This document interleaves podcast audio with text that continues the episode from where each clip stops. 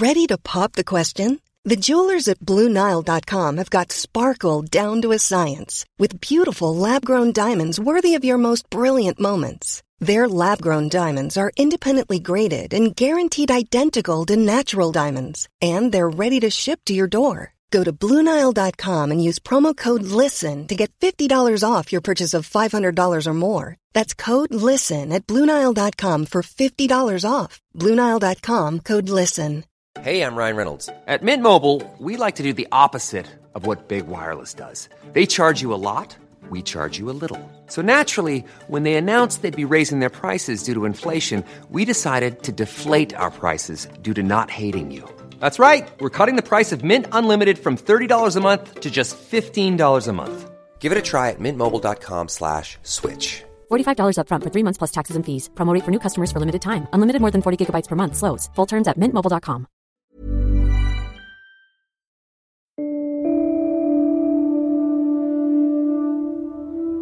De procedure verloopt zonder roesje. Het scherm ligt op. Terwijl de arts een enorme slang steeds verder mijn kont induwt, kijk ik over mijn schouder mee op haar scherm. Opeens voel ik de gemoedelijke stemming in de kamer omslaan. Zelfs als leek zie ik met mijn blote oog dat daar in mijn darm iets zit dat daar niet moet zitten. Ik vraag wat het is. De arts antwoordt dat het een afwijking is en dat ik mijn partner moet bellen. Dit is Esmee Langereis, een wijnjournalist die op het moment dat dit gebeurt in 2019 zichzelf omschrijft als iemand die van een glaasje houdt. Geen dagelijkse drinker, maar vrienden weten dat ze haar kunnen bellen als ze naar de Getver willen. Totdat fucker Henk om de hoek komt kijken. Zo noemt Esmee de kwaadaardige tumor met wie ze daar op het scherm voor het eerst kennis maakt. De arts wint er geen doekjes om. Ze zegt: Ik kan al met het blote oog zien dat dit kwaadaardig is en dat het er al jaren zit. Kanker fase 3. Er schiet van alles door me heen. Dat ik zelf een best leuk leven heb gehad. Dat ik het leven van mijn puberkinderen vernachel als ik doodga. En dat het nu toch goed uitkomt dat ik niet voor mijn pensioen heb gespaard. Als een paar weken later duidelijk wordt dat er geen uitzaaiingen zijn en dat een operatie mijn leven kan redden, neem ik een besluit. Ik ga zo gezond mogelijk worden en stop met drinken.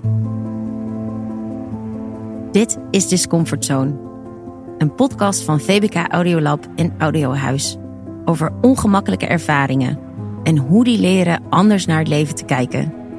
Ik ben Rachel van der Pol en vandaag spreek ik met Esmee Langereis, de meest nuchtere wijnjournalist van Nederland.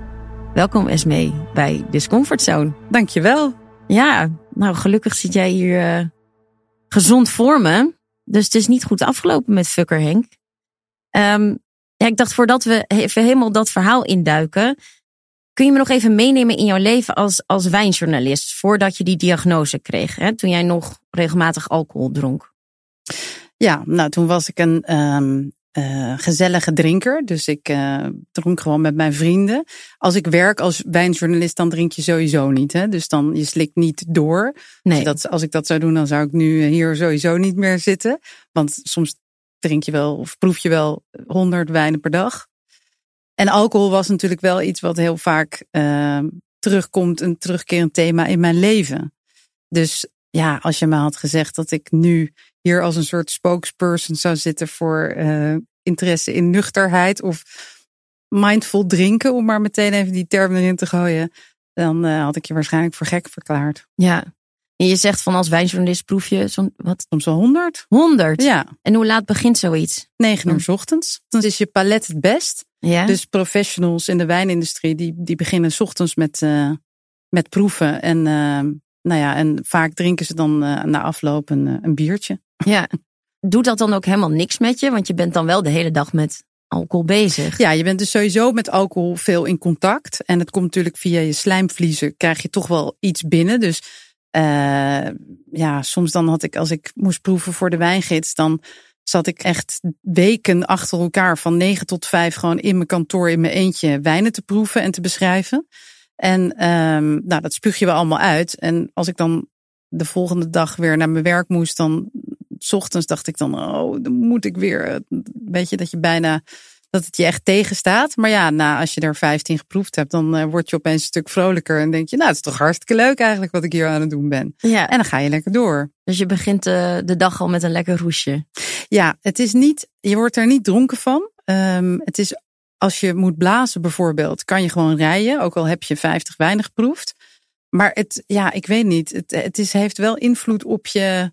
Um, je komt wel in een soort van roes, maar, Ja. niet, maar niet echt dronken. Nee. Je kan wel rijden bijvoorbeeld, maar je wordt wel vrolijk. Ja, en je zegt ook, hè, ik ben een sociale drinker. Je dronk niet in je dagelijks leven, in je eentje. Uh, maar als vrienden bellen, dan. Ik was wel de meid die ze belde als ze zeg maar dachten van. Oh, is er nog iemand wakker? En dan heb ik het wel over jaren geleden hoor. Uh, want ik ben inmiddels ook al twintig jaar moeder van kinderen. Dus dan verandert er sowieso wel wat. Maar in principe ben ik, was ik wel altijd iemand die je kon vragen, nou nog eentje dan. En dat ik dat dan, dat ik dan zei, ja, lekker, je, doe ja, maar. Ik herken dat ook wel. Een soort opluchting voelt van, oh god, ja, die wil ook mee. Nou, dan Ja. voel je minder slecht over jezelf. Precies. Ja. En je hebt dan van die mensen dat je soms denkt van, ga ik het vragen? Of gaat zij Ja. het vragen? Of gaat hij het vragen? En dat je dan opgelucht bent inderdaad als de andere doet. Want dat betekent dus ook dat, dat er iemand net zo erg om, ja, Ja. is als jij. Ja. Hey, en, en waarom liet je je checken in het ziekenhuis? Had je klachten? Ja, ik was op dat moment ehm, wijn aan het maken in Amsterdam-Noord bij een eh, urban winery, Chateau Amsterdam. Omdat ik een keer wilde ervaren hoe het was om zelf wijn te maken. En eh, het is heel fysiek werk. Dus normaal zit ik als journalist de hele dag achter mijn computer een beetje te tikken. En ehm, toen ik daar aan de slag ging, was ik alleen maar met ladders en scheppen, eh, schoonmaakmiddelen in grote tanks uh, bezig. En het was gewoon heel zwaar werk. Weekend in, weekend uit, de hele dag. En ik voelde me moe en ik dacht dat het dus daardoor kwam. Ik dacht dat ik gewoon een slappe trut was die niet gewend was om uh, de handen uit de mouwen te steken. En um, het was een hele hete zomer en ik viel een paar keer flauw. En toen uh, op een gegeven moment zei iemand toch van, nou, dat is toch niet normaal dat je gewoon flauw valt. Toen heb ik mijn bloed laten onderzoeken en toen bleek dat ik heel erg bloedarmoede had. En dat is iets wat je dan verder wel uit moet zoeken. Ik was op dat moment 46 en um, nou ja, dan gaan er wel wat alarmbellen rinkelen. Dus ik was wel naar een internist doorverwezen. Maar die zei, nou, je bent veel te jong en uit al die uitslagen van je, je, je ontlasting en je bloed komt eigenlijk alleen maar dat je bloedarmoede hebt. Dus je moet gewoon wat ijzerpillen slikken en dan gaan we weer verder. En dat, dus jij ging weer verder met dat zware werk? Ja, dus trouwens, even los hiervan. Ik dacht altijd dat wijn maken, dan heb je toch zo'n heel romantisch beeld erbij. Van, oh, lekker met je voeten in, in de druiven stampen. Maar het Heb is gewoon gedaan. aanpoten. Maar met je voeten in de druiven stampen, dat is echt ontzettend zwaar. Ja. Ja, het is, het is, het is wel uh, romantisch, want het was op kleine schaal. Kijk, als je wijn in de supermarkt koopt, dat is gewoon, dat wordt gemaakt in een fabriek. Uh, daar kom je niet meer met je voeten in aanraking met de druiven. Maar wij waren inderdaad uh, druiven aan het stampen. Nou ja, als je dat een kwartiertje doet, dan ben je uitgeput hoor. Ja, daar krijg je wel kuiten van. Daar krijg je kuiten van, ja. Ja. Je wordt er moe van, ja. Maar goed, jij, door die internist word je eigenlijk gewoon weer naar huis gestuurd. Hoe ging het daarna? Ik heb het geluk gehad dat mijn zwager uh, oncologisch chirurg is en verstand heeft van darmen. En die zei tegen mij van ja, je moet het echt gaan uitzoeken. Je moet zo'n coloscopie aanvragen. Dat betekent dus dat ze een slang in je kont steken en dat ze gaan kijken aan de binnenkant van je darmen of er iets zit. Ik keek dus mee en ik zag gewoon zelf uh, dat er wat zat. Ik zag de afwijking waar zij het over had. Ja, bizar. Ja. Dat het er dus ook al jaren zat. Ja, dat het dus al zo ver gevorderd was dat zij met het blote oog kon zien van nou, dit is niet goed en het zit er ook niet pas net. Kunnen ze dan al een soort voorspelling doen over je overlevingskans? Of wat, wat krijg je dan voor informatie mee? Nou ja, dat er kanker zat, dat wist ik dus wel. Maar wat heel belangrijk is, is om te weten of er uitzaaiingen zijn. En dat weten ze pas als je een CT-scan of een andere soort scan hebt gehad. Maar daar moet je op wachten, want daar zijn wachtrijen voor, wacht, wachtlijsten. En dan duurt het ook nog even voordat de uitslag is. Dus ik heb eigenlijk in totaal in een periode van tien dagen, denk ik, heel erg in spanning gezeten. Met in mijn achterhoofd die stem van die arts die zei van, nou, dit is wel ver gevorderd. Dus ik ging er eigenlijk vanuit dat het uitgezaaid was. Dat was ook best logisch geweest, omdat Ja. de tumor al door de darmwand heen was gegroeid. Hoe kom je die tien dagen door? Je zegt ook, je hebt ja, twee kinderen, twee puber een zoon en dochter, toch? Ja, Ja. klopt. Ja, ehm, dat zijn ehm, hele intense dagen. Je bent gewoon heel bang. Bang omdat je niet weet wat de verdict zal zijn. Dus die onzekerheid is heel vervelend. Dat hoor je heel vaak mensen zeggen. En dat, dat heb ik ook zo ervaren. Eh, omdat je niet weet. Je weet niet waar je moet. Je hoopt, maar je bent ook heel bang. En dat je daar de hele tijd tussen zit, dat is heel vervelend. Eh, en je gaat hele andere, ja, toch op een andere manier meteen al naar je leven kijken. Dus bijvoorbeeld als ik op straat fietste. Normaal kijk ik naar jongere mensen die dan heel mooi en knap zijn. En dan denk ik van, god, wat leuk toch om jong te zijn. Was ik maar jong. En nu keek ik naar oudere mensen en dan dacht ik, jij hebt het gewoon geflikt. Jij hebt het gewoon gehaald. Je bent gewoon 70 en eh, misschien ga ik dat wel niet halen. Gewoon een complete flip van perspectief Ja. op het leven. Ja, eh, niet compleet. Ik, Nee. ik was ehm, wel tevreden, moet ik zeggen, over eh, hoe ja, ik want tot dat, nu dat toe... zeg je ook. mijn en je was blij dat je niet voor je pensioen had. Ja, precies. Ja, ik dacht ook van, ja, nou zie je wel. Ik heb niet voor mijn pensioen gespaard en dat was dus ook helemaal nergens goed voor. Dus gelukkig heb ik gewoon altijd gedaan waar ik zin in had. Heb ik niet eh, een soort van plan getrokken van over tien jaar doe ik dit. Eh, iets waar ik toch mee worstel. normaal, zo van wat ben ik nou voor lapswans en waarom bereik ik nou nooit iets in mijn leven. Maar goed, het kan dus morgen afgelopen zijn. Dus eh, just enjoy it, zou ik zeggen. En dat, dat gevoel had ik dus wel. Dus ik was, daar was ik heel blij om. En ik was altijd bang, ik ben een beetje een hypochonder. Ik was altijd bang dat als ik dat nieuws zou krijgen. Misschien dat jij dat ook wel eens, weet je, ieder mens heeft waarschijnlijk wel eens gedacht aan het moment van dat je te horen krijgt van, nou, je bent dodelijk ziek en eh, je gaat niet meer beter worden. Ehm, en ik dacht altijd dat ik dan een, zuur, een verbitterde, zure, zuur iemand zou worden. Maar eigenlijk het enige waar ik aan dacht was: ik ga het eh, leven van mijn kinderen verpesten door dood te gaan. En zelf heb ik eigenlijk wel een prima, mooi leven gehad. En eh, dan krijg je de uitslag. Die was eh, positief, dus of negatief, hoe je het wil zeggen. In ieder geval geen uitzaaiingen op de scan te zien. Dus dan kan je even ademhalen en ehm, gaat, eh, gaat de zon weer schijnen. Maar dan moet je nog geopereerd worden. En ehm, ook daar gaan ze dan weer verder kijken of er uitzaaiingen in je lymfe zitten. Dus ik was nog niet helemaal ehm, vrij van zorgen.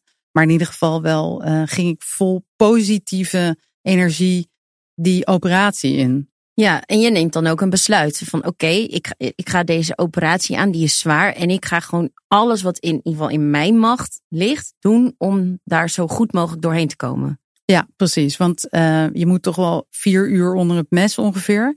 En je hoort altijd dat operaties, daar, dat kost heel veel energie. Dus je, ehm, ja, als je niet fit bent, dan kom je er rottig uit. Dus ik wilde gewoon fit worden. Het was niet dat ik dacht, oké, nu heb ik kanker, nu ga ik nooit meer drinken en heel gezond leven en dit, is een, dit ga ik doen. Ik dacht gewoon, ik moet die operatie goed in. Nou, hoe bereid ik me voor? Gezond eten, eh, sporten. Dus ik ging eh, ook voor mijn state of mind ging ik yoga doen. Hoe Eh, was dat? Was dat voor het eerst dat je yoga deed? Nee, ik had dat wel eens gedaan, maar ehm, ja, ik werd wel echt zo'n yoga kut, inderdaad. Dus eh, met Waar, waarom noem je dat en een eh, yoga kut? nou ja, omdat ehm, je wordt dan ook een beetje spiritueel. En dat was ik nooit echt. Maar die combinatie van goed naar je lichaam luisteren en naar je geest. Ja, maakt toch dat je dan zo'n type wordt waar je vroeger naar keek. Dat je dacht, oh ja, dat is zo'n yoga? Ja, precies. Dus dat ben ik nu. En heel tevreden ook daarmee. Ehm, dus ik ging ge- bewegen en ehm, eh, gezond eten. En dus niet drinken. En merkte je ook mentaal en fysiek een verandering? Ehm, ik merkte, ik zat natuurlijk in een hele rare kankerbubbel. Want je, je, eigenlijk ben je daar alleen maar mee bezig. Dus je bent volledig gepreoccupeerd. Je wil gezond worden. En ehm, ik ging op dat moment ook wel al, bijvoorbeeld, zag ik dat mijn social media gedrag aangepast werd. Dus ik ging niet meer kijken naar wat voor lekkere wijnen er allemaal waren. Dat kan ook, hè. Ik ken andere mensen die kanker hebben gekregen in de wijnindustrie. Die juist heel erg van dat genieten van ik ga ervoor, ik ga nog het laatste, de mooiste wijnen drinken. Maar dat had ik dus helemaal niet. Ik dacht alleen maar, ik ga geen gif in mijn lijf nu stoppen. En dus ik begon alcohol meer dan ik eerst deed. eh, ja, als iets te zien waar je toch mee op moet passen. Voor je gezondheid. En ik merkte dus dat ik me daar uh, beter bij voelde. En hoe ben je die operatie doorgekomen? Ja, hartstikke goed. Het heeft dus geholpen, dat uh, bewegen en dat dieet. Kwam er lichamelijk goed uit, alleen mijn hersenen niet. En dat had niet met de kanker te maken, maar met de narcose. Dus toen ik eruit kwam, was ik best wel fit. Ik mocht na twee dagen al uh, het, het ziekenhuis uit. Maar ik heb nog maanden last gehad van ja, wazig en kon me niet concentreren. En um, ja, als iemand een verhaal vertelde, dan kon ik het moeilijk volgen.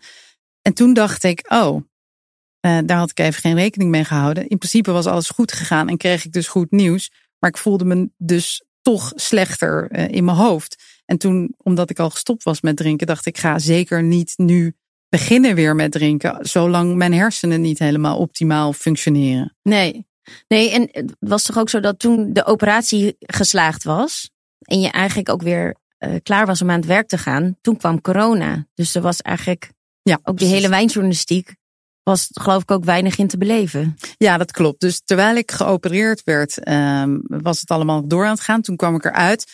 Drie maanden bijkomen. Ik was niet aan het drinken. Trouwens, dat is wel een van de voordelen van kanker uh, hebben, is uh, als je dan een voorbeeld, voordeel moet noemen.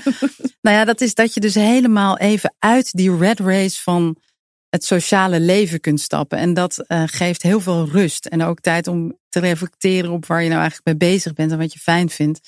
Dus um, als iemand belt of appt, um, ze willen allemaal het beste voor je, maar ze eisen niks van je. Dus je, je hoeft ook gewoon niet te reageren.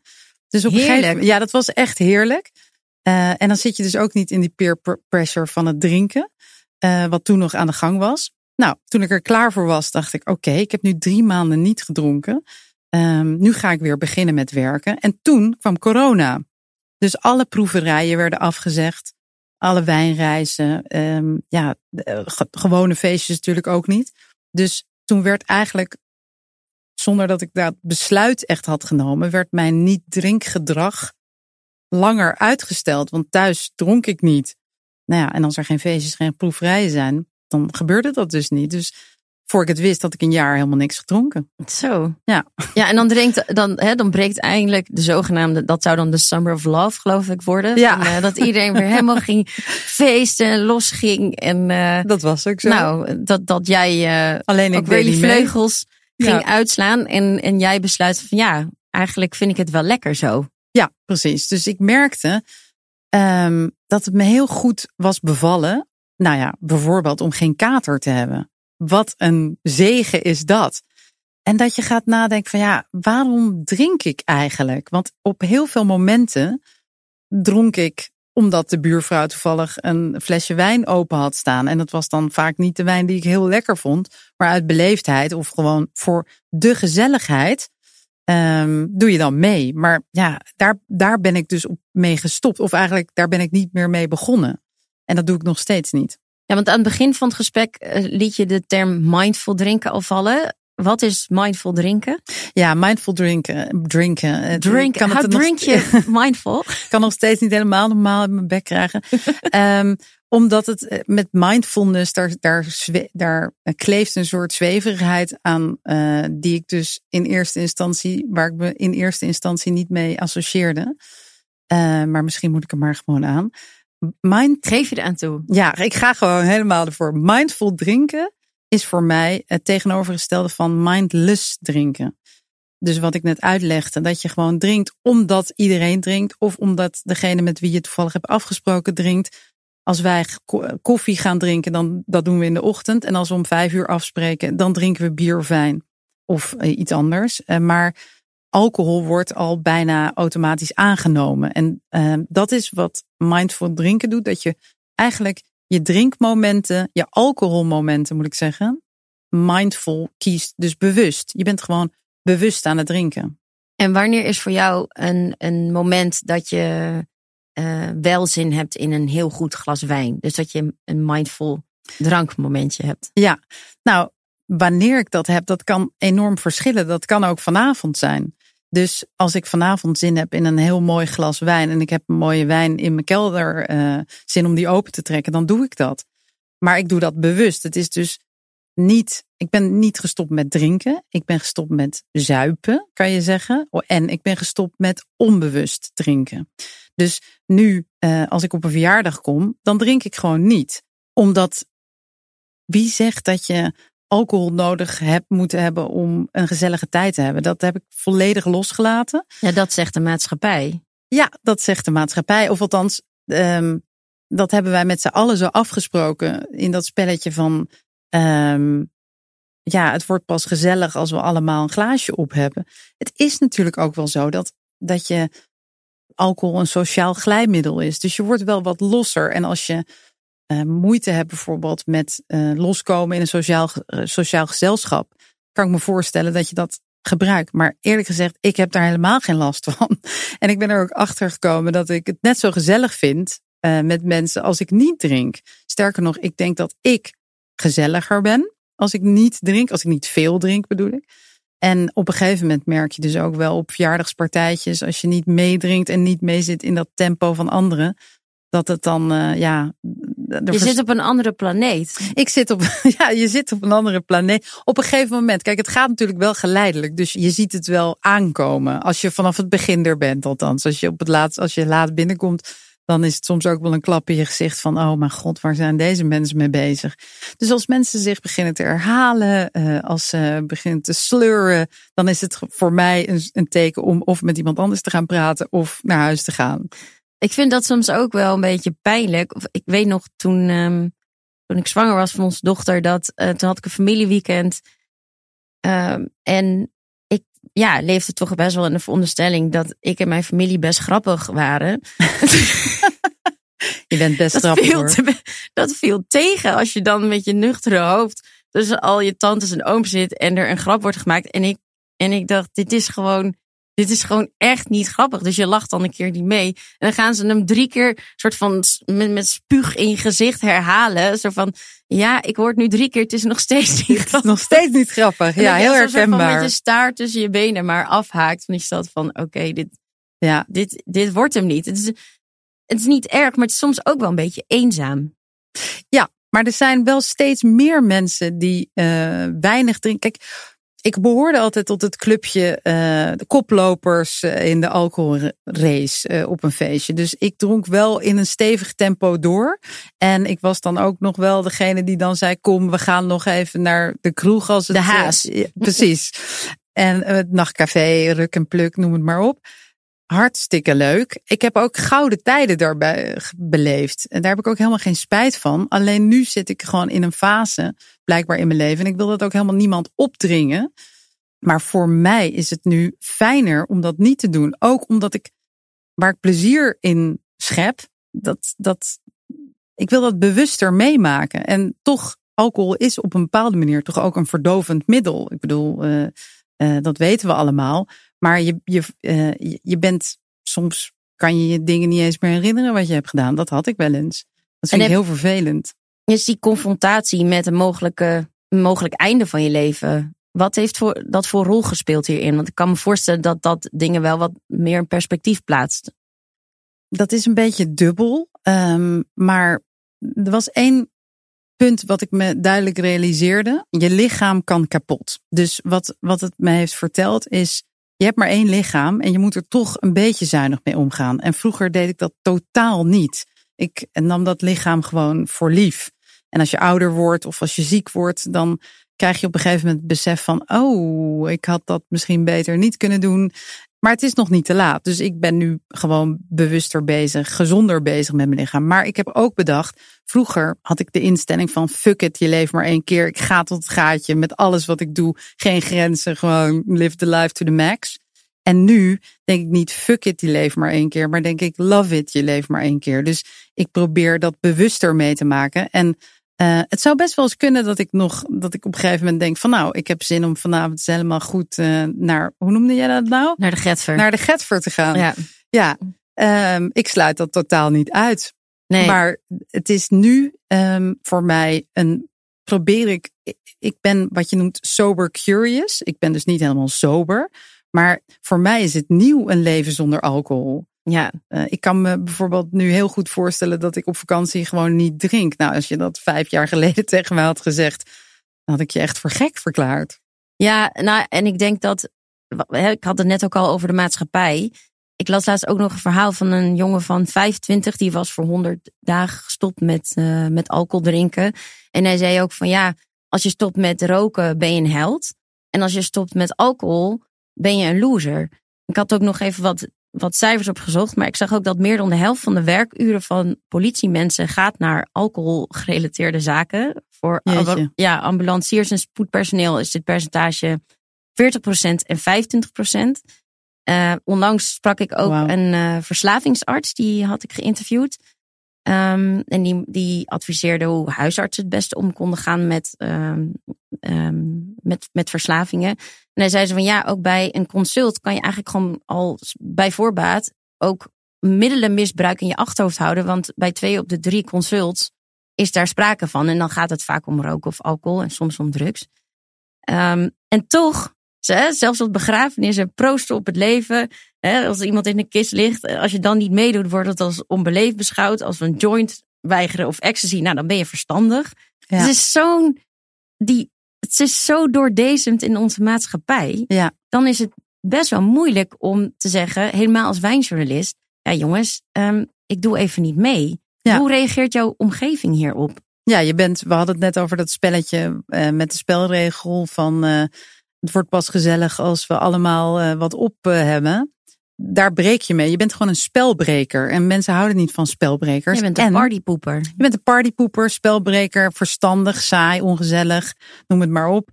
Um, ik moet wel zeggen dat dat voornamelijk naar je hoofd geslingerd wordt als jij dat uitdraagt. Dus als je echt zegt van ik drink, ik drink nu niet of zo. Als je er een punt van maakt. Inmiddels zit ik op een, uh, in een in een andere fase. In het begin moest ik natuurlijk zeggen dat ik niet dronk omdat mensen gewend waren dat ik normaal wel dronk. Maar nu, zeker ook met al die alcoholvrije bieren bijvoorbeeld, het valt niet meer als je wil verbergen, dan kan dat. Ja, jij kan verbergen. Ja, eh, niet verbergen, maar eh, niet zeg maar als een soort van statement uh, op de verjaardag gaan zitten van nou, doe mij maar een alcoholvrije. um, maar gewoon, je pakt gewoon iets. In het begin nam ik ook wel eens wat mee wat alcoholvrij was. En dan schonk ik mezelf gewoon de hele tijd bij. Terwijl andere mensen dan zichzelf ook bijschonken uit een fles wijn of uit een biertje. En dan merken mensen, mensen vergeten dat jij eh, niet drinkt, want ze worden langzaam dronken. En dan uh, is het ook helemaal niet meer interessant. Als je gewoon gezellig meebabbelt, dan is er niks aan de hand. En heb je ook wel eens um, negatieve reacties gehad of, een, of ongemakkelijke confrontaties met vrienden die. Ja, ik heb, kijk, je hebt verschillende vriendschappen natuurlijk in je leven. En um, ik ben er wel achter gekomen uh, welke vriendschappen bijvoorbeeld gedrenkt zijn in alcohol. En wanneer het moeilijk wordt om niet te drinken. Dus dat echt alcohol een groot onderdeel is van je interactie. Gewoon omdat je samen gaan we lekker drinken. En soms doe ik dat dus ook nog wel eens. Alleen drink ik dan bij lange na niet meer zoveel als ik normaal dronk. En ik heb ook een paar keer meegemaakt, uh, onlangs nog, dat er iemand bij me langskwam die ik al heel tijd niet had gezien. En uh, die volgde mij wel op uh, social media. Dus die had gezien dat ik af en toe wat over alcoholvrije drank postte. En nou, die kwam uh, boven en die zei meteen het eerste wat ze zei was: Ja, waar is de wijn? En ik wil niet die goor, ik bedoel niet die gore meuk waar je de laatste tijd over post. En daar bedoelde ze de, de alcoholvrije wijnen en bieren mee. Dus ik was een beetje verbouwereerd. Uh, ging ik zoeken van, uh, nou ja, zoeken in mijn huis is wijn niet ver te zoeken. Mijn hele huis staat vol met wijn. Dus ik kon ook moeilijk zeggen van, nou sorry, ik heb niks in huis. Uh, want de dozen staan opgestapeld. En um, nou ja, toen gingen zij zitten. Het was een stelletje wat ik dus al lang niet had gezien. En ze vonden het hartstikke gezellig. Nou, ze hebben daar denk ik in twee uur vier of drie flessen wijn met z'n tweeën doorheen gejast. Nou, dat is best een prestatie. Ja, van zes tot acht en uh, s s'avonds. En ik dronk dus niet mee. Mijn man dronk een beetje mee. Maar ik was wel de hele tijd hun glazen aan het bijvullen. En ze hadden een stevig tempo. En op een of andere manier voelde dat een beetje gek. En ik, vond, ik werd er heel chagrijnig van. Zij werden steeds bezopener. En uh, op een gegeven moment waren ze vertrokken. En uh, inderdaad, wat ik al vermoedde, ze gingen uit eten. Belden ze om twaalf uur nog op van, om te zeggen van... en waarom vond ik dat nou zo vervelend? Dat ben ik mezelf dus gaan afvragen. Van, wat, wat, wat maakt nou dat ik me daar zo aan erger? Want misschien had ik, als ze twee of drie jaar eerder was langsgekomen, dan had ik gewoon gezellig meegedronken. Ehm, ik weet het niet. Het is een beetje lastig. Ik voelde me een soort van ja, enabler of zo. En ik Ja, omdat jij die wijn blijft inschenken. Ja, ik ben Zo van wat is jouw rol hierin nou? Precies, ik ben dat spelletje dus toch dan mee aan het spelen, ook al drink ik het niet. Ik uh, ben wel haar aan het voeren, maar ik wil ook absoluut niet diegene zijn met het vingertje van, nou, ik denk dat je nu wel genoeg gehad hebt, want dat moet iedereen voor zichzelf besluiten. Maar op, op een bepaalde manier, uh, ik denk eigenlijk dat het meer een spiegel was. Of een, een spiegelbeeld van een paar jaar geleden. Dat ik dacht, oh ja, dat is precies wat ik dus niet meer wil. Heb jij haar verteld? Ik bedoel, je hoeft niet te zeggen, jij moet niet zoveel drinken. Maar je kan bijvoorbeeld wel zeggen, ik vind deze situatie niet zo fijn in mijn huis. Ja, mm, maar het was ook niet zozeer dat ik het niet zo fijn vond. Dus ze deden op zich niks ergs of kwaads of vervelend. Het was gewoon meer een ja, discomfort, kan je het wel noemen. Omdat het niet meer synchroon liep. En um, dit is jouw veranderd? leven niet meer. Precies, dit is mijn leven niet meer. Dit is mijn stijl niet meer. En vroeger vond ik mensen die dan uh, niet dronken, die vond ik ook een beetje saai. En hoezo drink je niet? En een wijn is toch hartstikke mooi. Hè, het is ook een super mooi product. Dat vind ik nog steeds. Ik kan nog steeds heel blij worden van wijn. Dus ja, ik vond het lastig. En de volgende dag uh, kreeg ik ook een, een, een appje van haar waarin ze eigenlijk zoiets zei van, uh, nou, hartstikke gezellig was het toch? En uh, doen we snel nog een keer. En gelukkig drinken wij uh, wel gezellig door. Dat ik me ook nog aangevoelde Zo. voelen van, oh, ik krijg naar mijn hoofd geslingerd dat ik niet gezellig ben en dat ik niet heb doorgedronken. En daar was ik wel even stil van. Dat ik dacht, ja, wat, hoe moet ik hier nou op reageren? Dat snap ik wel. Maar denk je niet dat zij waarschijnlijk dat appje uit zichzelf stuurde uit haar eigen ongemak? Ja, nou ja, ik, ik wil dat. Weet ik dan, niet hoor. Dat is een. Ik herkende wel een soort van systeem dat je. Wat ik zelf wel eens had als ik te veel gedronken had, bijvoorbeeld. Dat je dan niet meer helemaal weet of je nou misdragen had of niet. Of dat het wel in de haak was. Of wat had je nou precies gezegd. En dan wil je, ga je een beetje zo porren bij de mensen bij wie je bent geweest. Zonder dat je rechtstreeks vraagt van nee, uh, was ik een beetje te doen of uh, ben ik over de grens gegaan. Dat je dan probeert uit te, te, vissen van wat er precies gebeurd is. Dus ik, ik misschien dat dat het was. Ja. Ja, en je schrijft nu nog steeds over wijn. Je zegt, ik vind het ook nog steeds een, een heel mooi product. Zeker. Alleen, ja, je zet nu vraagtekens, denk ik, bij de vanzelfsprekendheid van alcohol misschien in Ja. ons leven. En je schrijft ook meer over alternatieven, toch? Ja, dus ik kan nog steeds heel erg gelukkig worden van een hele mooie wijn. Vroeger zei ik al bij mijn lievelingswijn, ehm, vond ik het een probleem dat er alcohol in zat. Want je wil het eigenlijk de hele dag doordrinken, omdat het zo ontzettend mooi en lekker is. En dat heb ik nu dus vaker. Dus ik probeer, ik kies mijn alcoholmomenten zorgvuldig.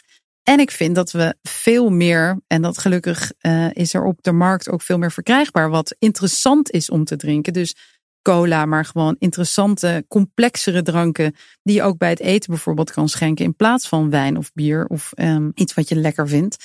Als je, uh, ik ben wijnjournalist, maar ik wil eigenlijk steeds meer schrijven niet als wijnjournalist, maar als drankjournalist en dan dus ook uh, niet-alcoholische dranken tippen. Want ja, daar zitten mensen echt wel uh, om verlegen. Net zoals bij dat ze niet weten wat voor mooie wijn ze moeten uh, kopen, waar ze dat kunnen, wat, wat leuk is of lekker of nieuw.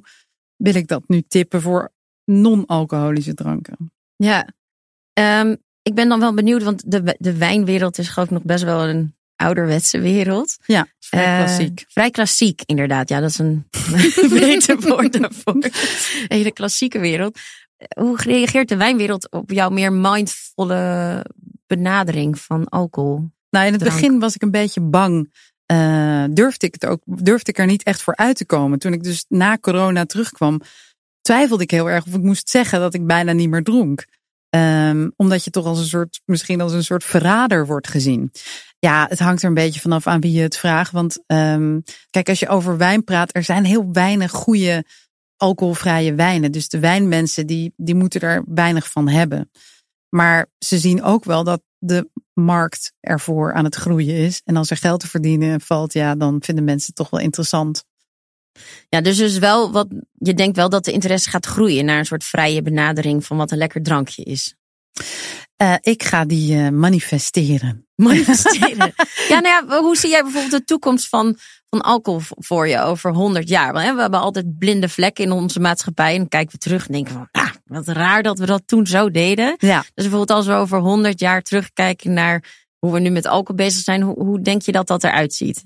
Nou, dat is wel grappig, want ik luisterde net een podcast uh, en ik las een stukje over de temperance movement. En dat is um, eigenlijk iets wat we kennen uit uh, bijvoorbeeld wat vooraf ging aan de prohibition in Amerika in de jaren, zeg maar, de, het begin van de 20ste eeuw.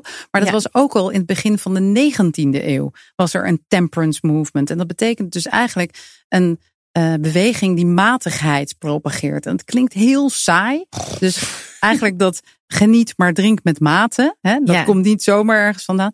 Um, dat was dus begin 19e eeuw, begin 20e eeuw. Misschien is dit de nieuwe temperance movement. Dus ik denk eigenlijk dat dat altijd in golven gaat. Uh, uh, anti-reactie, reactie. Ik denk dat we nu in een periode zijn waarin matigheid ik heb zelf wel eens gezegd of geschreven dat dat misschien ook wel komt omdat we 24/7 uh, exposed zijn op social media. Dus waar ik uh, als bijna 50-jarige uh, toen ik vroeger 16, 17, 18 was, helemaal naar de, naar de Getver kon gaan. En niet bang hoefde te zijn dat ik dan meteen met mijn kop, met mijn dronken kop op social media stond. De jeugd van nu, de generatie van nu, moet veel meer opletten op wat je doet, ook met de cancelcultuur. Dus je staat onder een spotlight nu. En uh, matigheid komt dan wel uh, te pas. Ja. Dus ik denk dat dat nu wel een, een periode van matigheid wordt.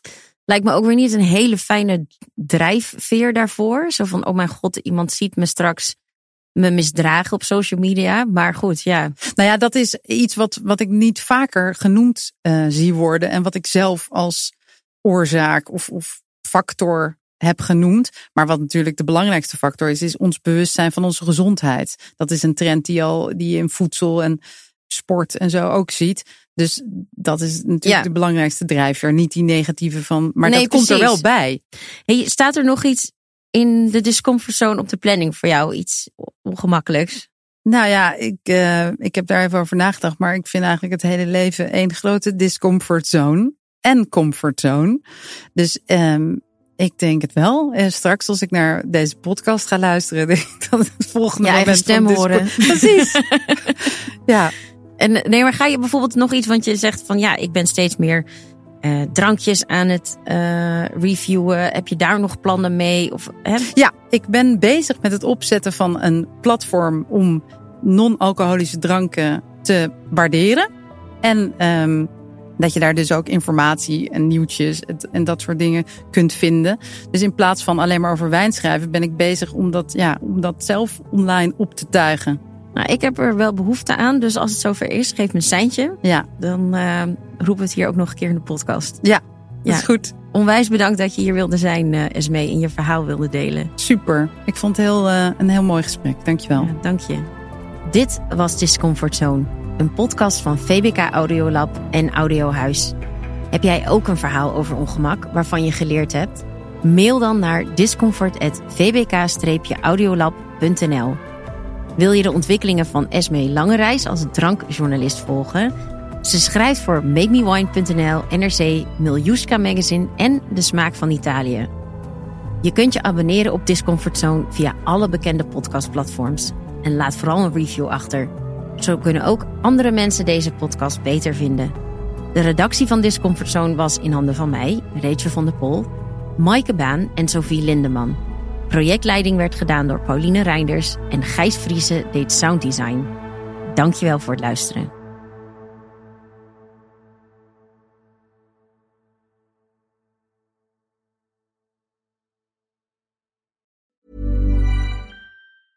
Planning for your next trip? Elevate your travel style with Quince. Quince has all the jet setting essentials you'll want for your next getaway, like European linen, premium luggage options, buttery soft Italian leather bags, and so much more. And is all priced at 50 to 80% less than similar brands. Plus, Quince only works with factories that use safe and ethical manufacturing practices. Pack your bags with high-quality essentials you'll be wearing for vacations to come with Quince. Go to quince.com slash pack for free shipping and 365-day returns. Imagine the softest sheets you've ever felt. Now imagine them getting even softer over time. That's what you'll feel with Bowl and Branch's organic cotton sheets. In a recent customer survey, 96% replied that Bowl and Branch sheets get softer with every wash. Start getting your best night's sleep in these sheets that get softer and softer for years to come. Try their sheets with a 30-night guarantee. Plus, get 15% off your first order at bowlandbranch.com. Code BUTTERY. Exclusions apply. See site for details.